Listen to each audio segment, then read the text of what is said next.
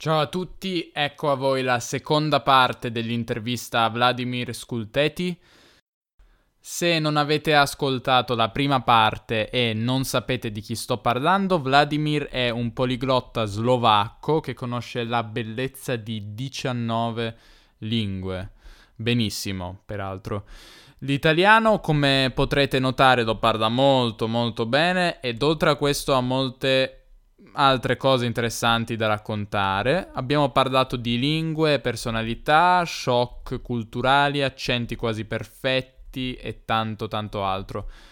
Ascoltate la prima parte prima di questa, se non lo avete ancora fatto. Vi ricordo che siamo su Instagram, eh, podcast underscore italiano e su YouTube. E ora torniamo alla nostra chiacchierata. Buon ascolto. Se qualcuno ti dice, mm, ma Vlad, è inutile imparare altre lingue, se sai l'inglese non serve, che cosa gli dici?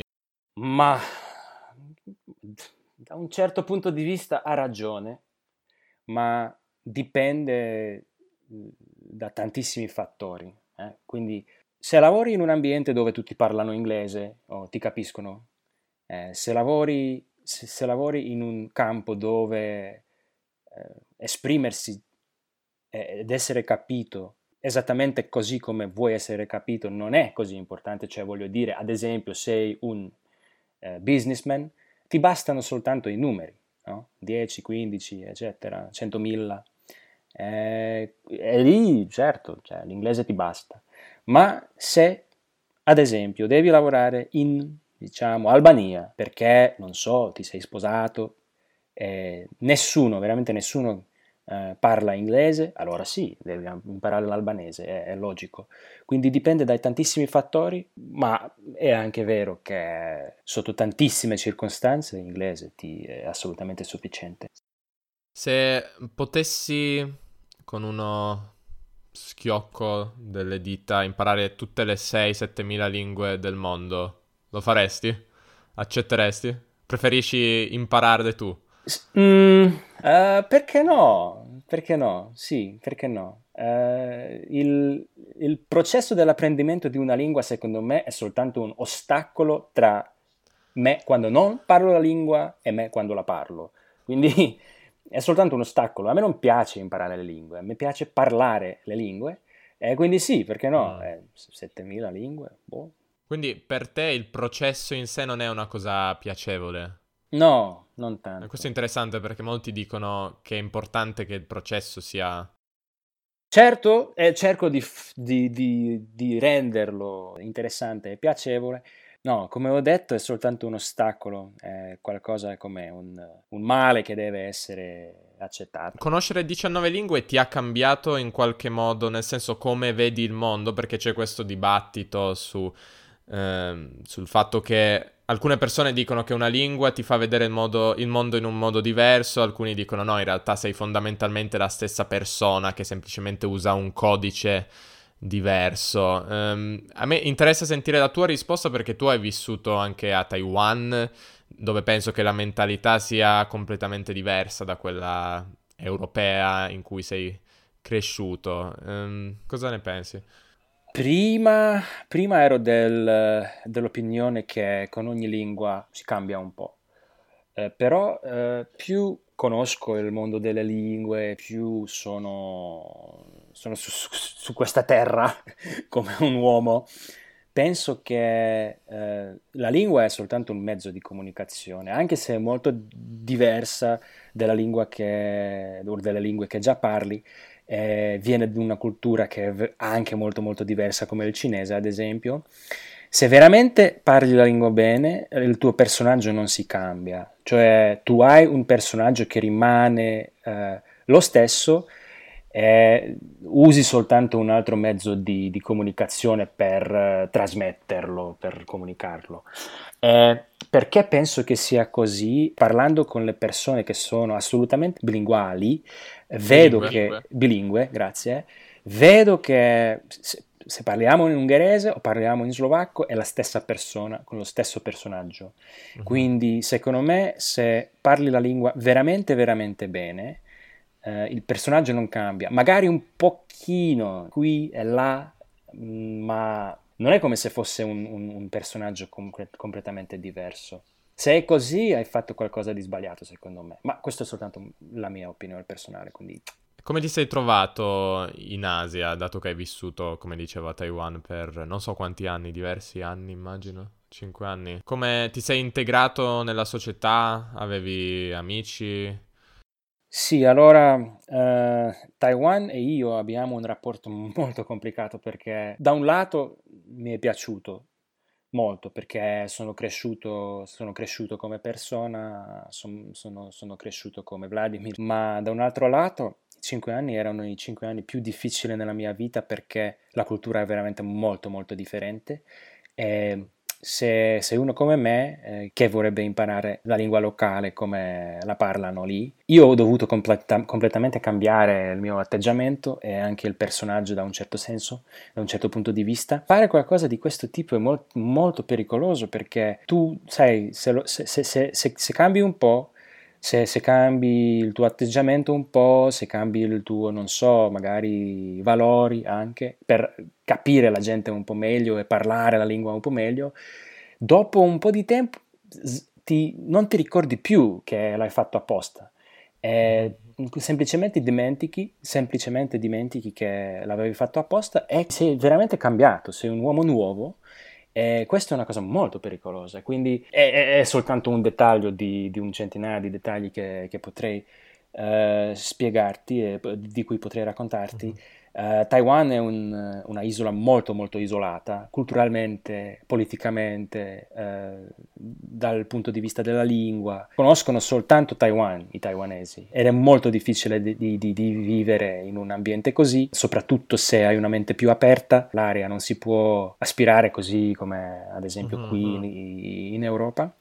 C'è veramente tantissima gente, quindi hai una una, una, una, una, strana sensazione di essere sotto pressione tutto il, tutto il, tempo, di essere osservato, tutti ti guardano perché sei l'unico bianco, sei più alto di, del, del, del, resto. Eh, io, come ti ho detto, non mi piace di essere nel me- mezzo della tensione, quindi non, non, mi sono sentito, non mi sono trovato molto bene. Io ero completamente in un ambiente mandarino, cioè parlavo mandarino da mattino alla sera, tutti i miei amici, o la maggior parte dei miei amici erano taiwanesi La fida- mia fidanzata era taiwanese, quindi uh, lavora- ho lavorato in un'azienda taiwanese. Quindi ho fatto veramente del mio meglio di integrarmi nella società, ma eh, è stato molto molto difficile e dopo cinque anni, quando, sono, quando sono tornato a casa, uh, ero come like brain dead, sai? Non, non so come spiegarlo. Eh, no, esaurito, senza più energie mentali anche di più, era una sensazione stranissima perché avevo un shock culturale sì, diverso, cioè sono tornato a casa e all'improvviso non c'era nessuno per la strada. Eh, non era vero, era soltanto una, una un'illusione, sai, paragonato a Taiwan. zombie aveva sì, colpito Sì, esatto, esatto, esatto. Pensavo mm. che c'era una, come si dice, like fam- famine una, mm, una carestia. Sì, una carestia o qualcosa del genere. Dove sono andati tutti, dove, sai? Dove sono spariti. sì, eccetera. Cioè, veramente è stata un'espressione, è un'espressione, un'esperienza molto pesante, no? Ma ho sopravvi- sopravvissuto, quindi sono qua e continuiamo. Andiamo avanti. Che cosa rappresenta la Slovacchia e lo slovacco per te? Um, perché questa è una cosa che mi interessa molto e chiedo sempre ai, ai poliglotti. C'è qualche differenza parlando proprio della lingua tra lo slovacco e tutte le altre lingue che hai imparato e magari parli benissimo, a livello emotivo, a livello primitivo? Interessante sentire questa domanda perché anche se io sono, sono nato eh, in Slovacchia, ma sono andato in un asilo ungherese, poi una gran parte della mia gioventù, posso dire così, ho mm, passato no, infanzia, infanzia sì, ho passato negli Stati Uniti, poi ho visto anche altri, altri paesi quando, era, quando ero uh, abbastanza giovane, ancora abbastanza giovane. La Slovacchia non è nel mio cuore come, come sarebbe se, fosse, se, se io fossi cresciuto soltanto in un posto senza muovermi così tanto. Nonostante che sia un paese abbastanza piccolo, ma magari è esattamente per questo che ci sono tantissime, tantissime culture locali, regionali, quindi nel nord sono più vicino ai polacchi, nell'Oriente sono più vicino ai ucraini, ucra- ucraini uh, um, sì, alcun, qualcuno dice ucraini, qualcuno ucraini. Ucraini, poi nel sud dove sono io siamo più vicini al, ai ungheresi, quindi uh, io non sono molto legato alla Slovacchia uh, come paese neanche alla Ungheria, che è molto interessante. Se sono legato a qualcosa è la mia città natale, Košice. Qui è un, direi una subcultura locale perché siamo veramente siamo vicini, siamo 20 km dalla, dalla frontiera con l'Ungheria e soltanto 70 km dalla frontiera con, uh, con l'Ucraina. ed è una città abbastanza, abbastanza grande, eh, con una bella storia, e quindi esiste una, una certa subcultura qua eh, abbiamo un dialetto che usiamo ehm, e sono più legato a questa città che alla Slovacchia. Quindi se parlo nel mio dialetto, e non è neanche un dialetto forte, è soltanto un accento con, con parole del, dell'ungherese, del, del gitano, eh, qua e là, um, e magari qualche suffisso si cambia, ma non è veramente un dialetto diverso. Ma quando parlo questa lingua mi sento veramente a casa, a casa mia. Mm-hmm, interessante. Quindi, se qualcuno ti, ti urta mentre cammini, per la, mentre cammini per la strada, e non sto parlando della Slovacchia, mettiamo che sei, che sei a Taiwan o in un altro paese, ti viene da imprecare in slovacco nel tuo dialetto? Ma è interessante. Urtare nel che senso? Vuol dire Nel che... Nel senso che ti colpisce per sbaglio, non so, e non ti chiede scusa o diciamo... Eh, secondo me, e questo è interessante, eh, due anni fa una studente universitar- universitaria ha fatto una ricerca su questo tema, tipo che lingua usi per contare eh, che lingua mm-hmm. usi per quando stai usando le parolacce, eccetera. Esatto. E, se, esatto. e, secondo me, se io ho, ci ho pensato un po' e poi, poi ho risposto dicendo che dipende dalla, da che lingua stai usando quotidianamente e che lingua stai usando più spesso nella tua vita quotidiana. Quindi, se, anche se slovacco è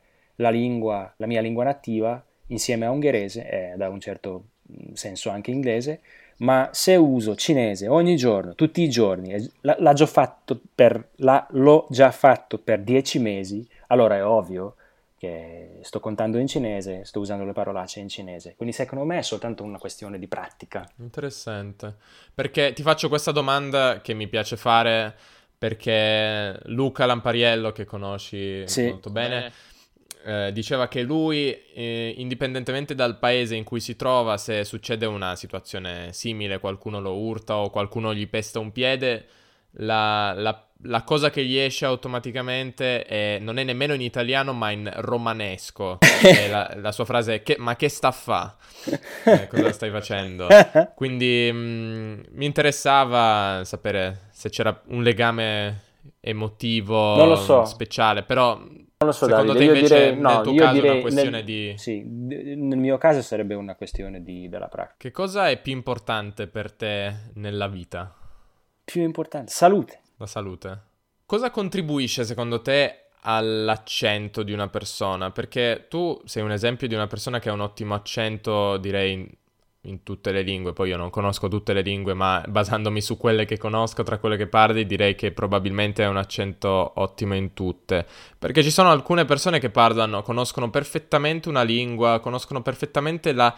magari sono esperti di un, eh, non so, russisti o ispanisti, conoscono alla perfezione una lingua, una letteratura e poi hanno un accento decisamente forte ed è strano perché hanno dedicato una vita a, a, quella lingua. Secondo te è una questione, non so, di talento in quel caso, una questione del, di orecchio ehm, o, o, o cos'è importante? Tutte e due, orecchio, talento, poi imitare un accento per te deve essere un, un piacere, cioè ehm, la, il suono che esce dalla tua bocca deve sentirsi bene. Non so come spiegarlo, ma quando sto parlando, ad esempio, inglese e sento che l'inglese è un inglese 100% americano, la sensazione è molto gradevole, posso mm. dire così. Sì, capisco, capisco perché anch'io ho la stessa identica. Sì, anche se sai, tu sei, secondo me, il tuo accento russo è magnifico, è sensazionale, quindi tu se, sai, sai, molto bene di, di, di, che cosa sto parlando.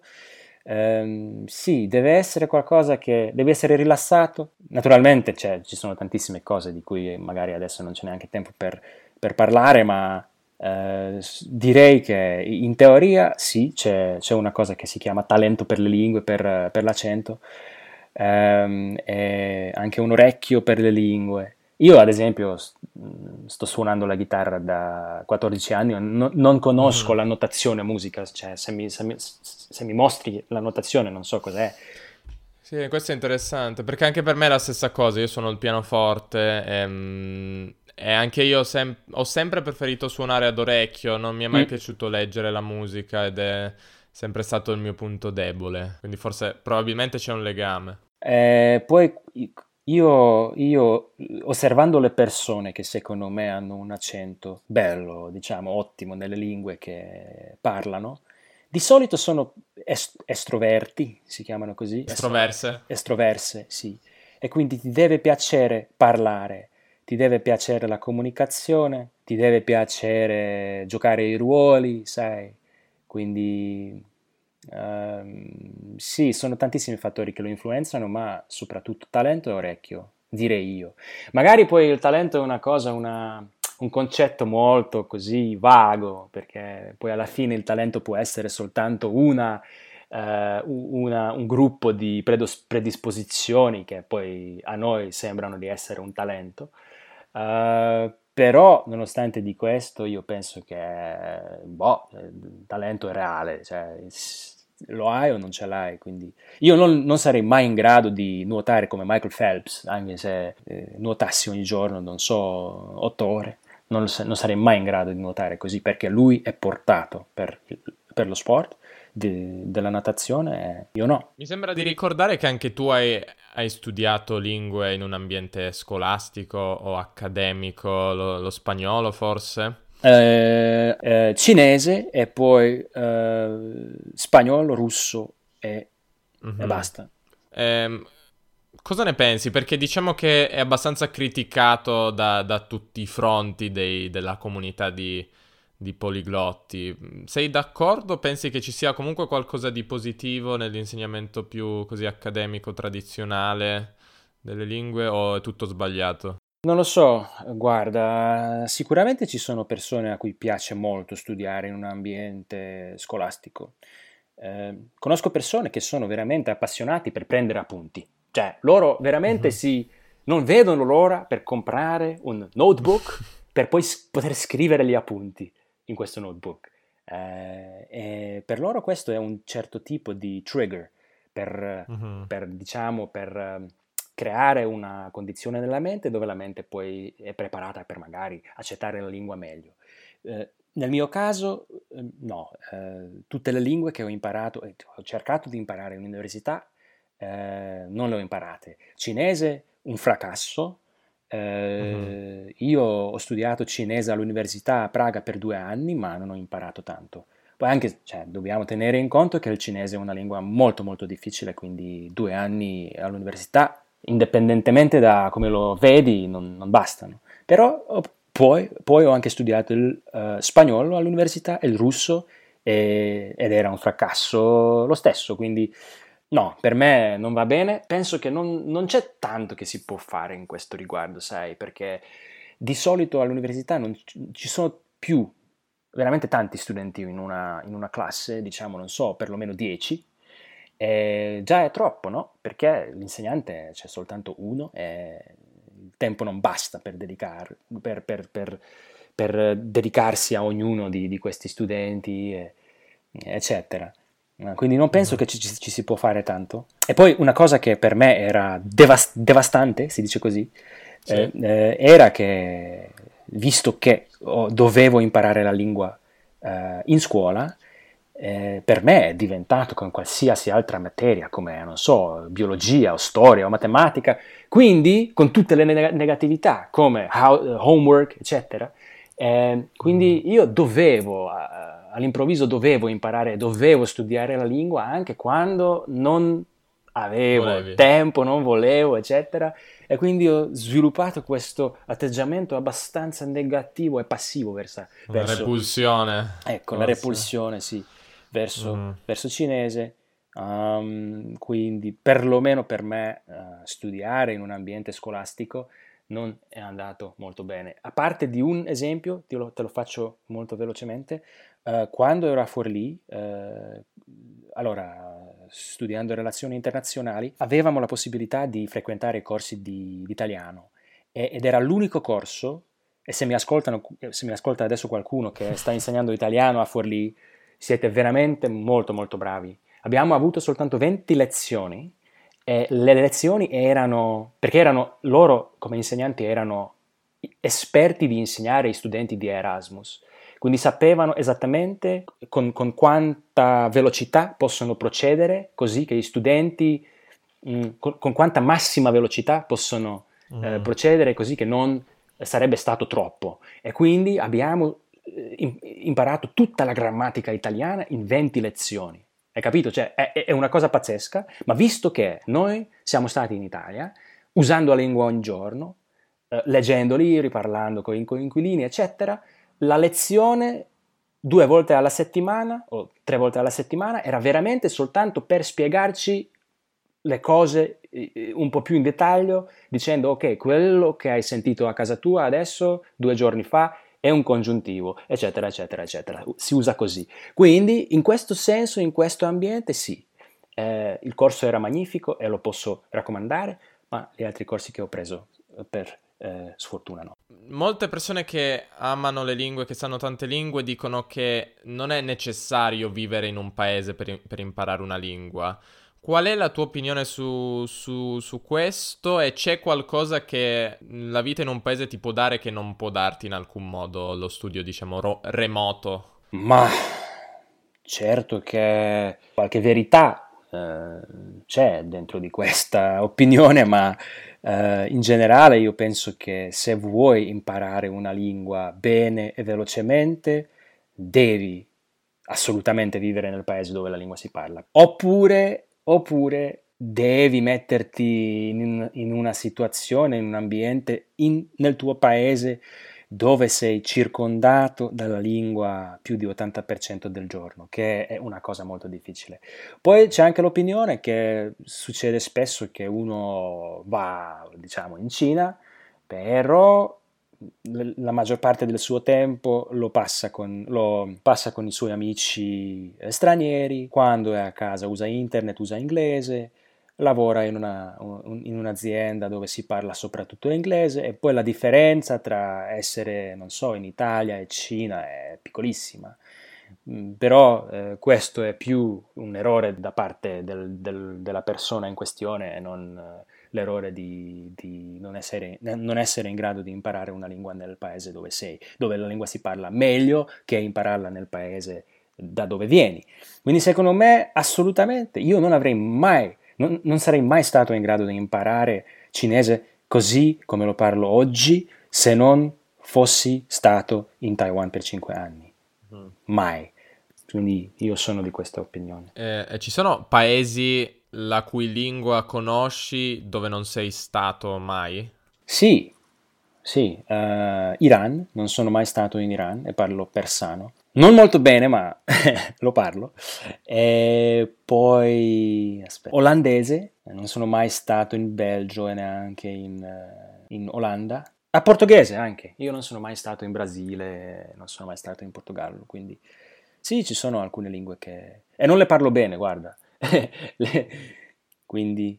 Hai qualche consiglio pratico per chi impara l'italiano? Magari proprio delle risorse che adori, dei canali YouTube, dei podcast, dei libri, qualcosa di pratico? Allora, um, adesso non più, ma quando stavo mantenendo il livello del mio italiano prima, stavo ascoltando una show che si chiama Focus Economia, Radio Sole 24 Ore, eh, di Sebastiano Barisoni.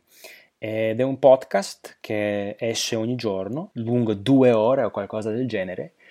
E mm, mi piace per varie ragioni, mi piace la persona di Sebastiano Barisoni che è molto carismatico, carismatico e conosce l'economia, eccetera, parla di tantissime eh, cose diverse in queste due ore, quindi hai un ampio vocabolario che puoi eh, in, teoria, in, teoria, imparare se vuoi.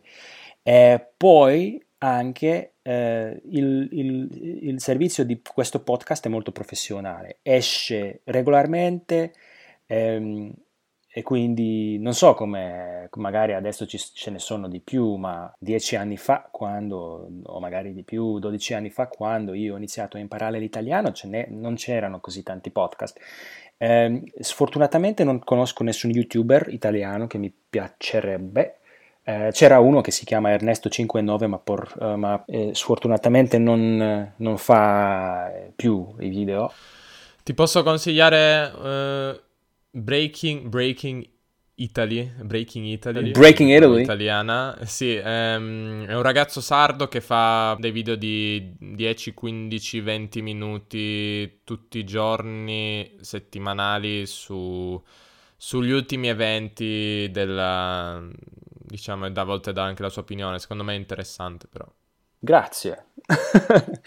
Grazie. Eh... Volevo anche chiederti qualche consiglio sempre pratico in generale, ehm, cosa, cosa, puoi fare, Qual- qualcosa che magari non, non, è mo- non, è consigliato molto spesso. Una cosa che io ho preso da te è quello di, cioè in realtà facevo già, però mh, mm, è interessante che l'hai detto, è quello di utilizzare i, i, i vloggers perché parlano in prima persona e dunque è, è un linguaggio un tipo giusto, di, giusto, è, giusto. È, mi, era, mi, era, piaciuto questo consiglio. C'è, C'è qualcosa di questo tipo che, che, puoi consigliare, a parte le cose più classiche? Cioè, allora, a parte di, di, ascoltare, di assistere, ah, non assistere, ascoltare o guardare i, i vlogger, eh, perché come avevi detto loro parlano in, parlano in prima persona, dicono cose tipo penso che sia sono andato, ieri ho mangiato, eccetera, quindi dicono esattamente le cose che devi imparare tu. Eh, un'altra cosa che faccio, o facevo perlomeno, è di fare interpretazione simultanea nella mia mente. Sì, volevo anche chiederti di questo, perché mi sembra una cosa che non fanno in molti. Secondo te può essere utile per, per tutti, anche per chi non Non lo so, Davide, non lo so. Io sono interprete, quindi conosco la tecnica. E magari mm. per qualcuno chi non, non, non, non, sa come farlo potrebbe essere molto difficile, ma eh, c'è anche un'altra tecnica che si chiama eh, traduzione consecutiva, cioè mm. tu eh, ascolti una frase nella lingua che stai imparando, eh, metti una stop e la traduci e poi eh, la registrazione va avanti con un'altra frase, eh, metti un stop e la traduci di nuovo, quindi frase per frase, per frase non è come nel caso della, della, traduzione simultanea dove devi tradurre tutto. Non lo so Davide, a me questa cosa eh, ha aiutato tantissimo perché a me piace fare più cose allo stesso tempo, quindi stavo ascoltando Sebastiano, Sebastiano Barizoni e la sua, eh, non so, cronaca o, o, la finanziaria, eccetera, quindi veramente ascoltando le notizie, imparando l'italiano, praticando la, l'interpretazione simultanea e Ehm, mantenendo la lingua italiana e magari anche inglese se facevo la traduzione verso l'inglese. Secondo mm. me quando stai facendo la traduzione simultanea ma anche consecutiva, uno sei in grado di mantenere il, la, l'attenzione per tutta la registrazione che è una cosa molto molto importante perché spesso succede che dopo 5-10 mm-hmm. minuti sei, non, non, sei in grado di mantenere l'attenzione. Invece con la, se stai facendo la, l'interpretazione simultanea eh, eh, logicamente eh, sei, sei, sempre fo- mhm. focalizzato. E poi se magari eh, la velocità è, è, troppo veloce, su YouTube c'è la possibilità, eh, non soltanto YouTube, ma c'è di solito la possibilità di rallentare l'audio, rallentare il video, video quindi dovrebbe in teoria perlomeno diventare più facile di, di, mm-hmm. di fare questa interpretazione simultanea. Ultima domanda, quando vieni in Italia? Ma domani se avrei la possibilità, non lo so. eh, sono oramai 13 anni che non sono stato a Forlì, quindi mi piacerebbe veramente tanto, tanto di, di andarci. E... Un viaggio della memoria. Sì, viaggio della memoria. Eh, dove hai imparato a fare la pasta col tonno. Dove ho imparato a fare la pasta col tonno da Lorenzo, esatto. Eh, non so, eh, mi piacerebbe magari anche quest'anno, ma si vedrà, si vedrà. Va bene. Ti aspettiamo a braccia aperte. Grazie. Lo dico a nome di tutto il paese di 60 milioni di italiani. Ti aspettiamo tutti. Eh. Eh, eh, ti ringrazio di nuovo. Secondo me è stata un'intervista interessante. Spero che magari. Spero di averti posto qualche domanda che non ti abbiano posto prima. Um, tantissime domande che non mi abbiano, abbiano ab, hanno posto prima. Grazie, grazie mille. Va bene, grazie ancora. Eh, complimenti per l'italiano, sicuramente hai stupito molte persone, me per primo, per la tua ri- capacità di rispondere anche a domande non, non semplicissime. Grazie mille Davide. Ehm, buona giornata. Buona giornata a te. Ciao ciao. Ciao. Se avete ascoltato entrambe le interviste con Vlad, quindi un'ora intera di materiale, per intero siete dei campioni. Eh, se avete altre persone, tra l'altro, che vi piacerebbe che io intervistassi, scrivetemi perché posso provare a mettermi in contatto. Grazie per l'ascolto, vi auguro una buona giornata e alla prossima. Ciao.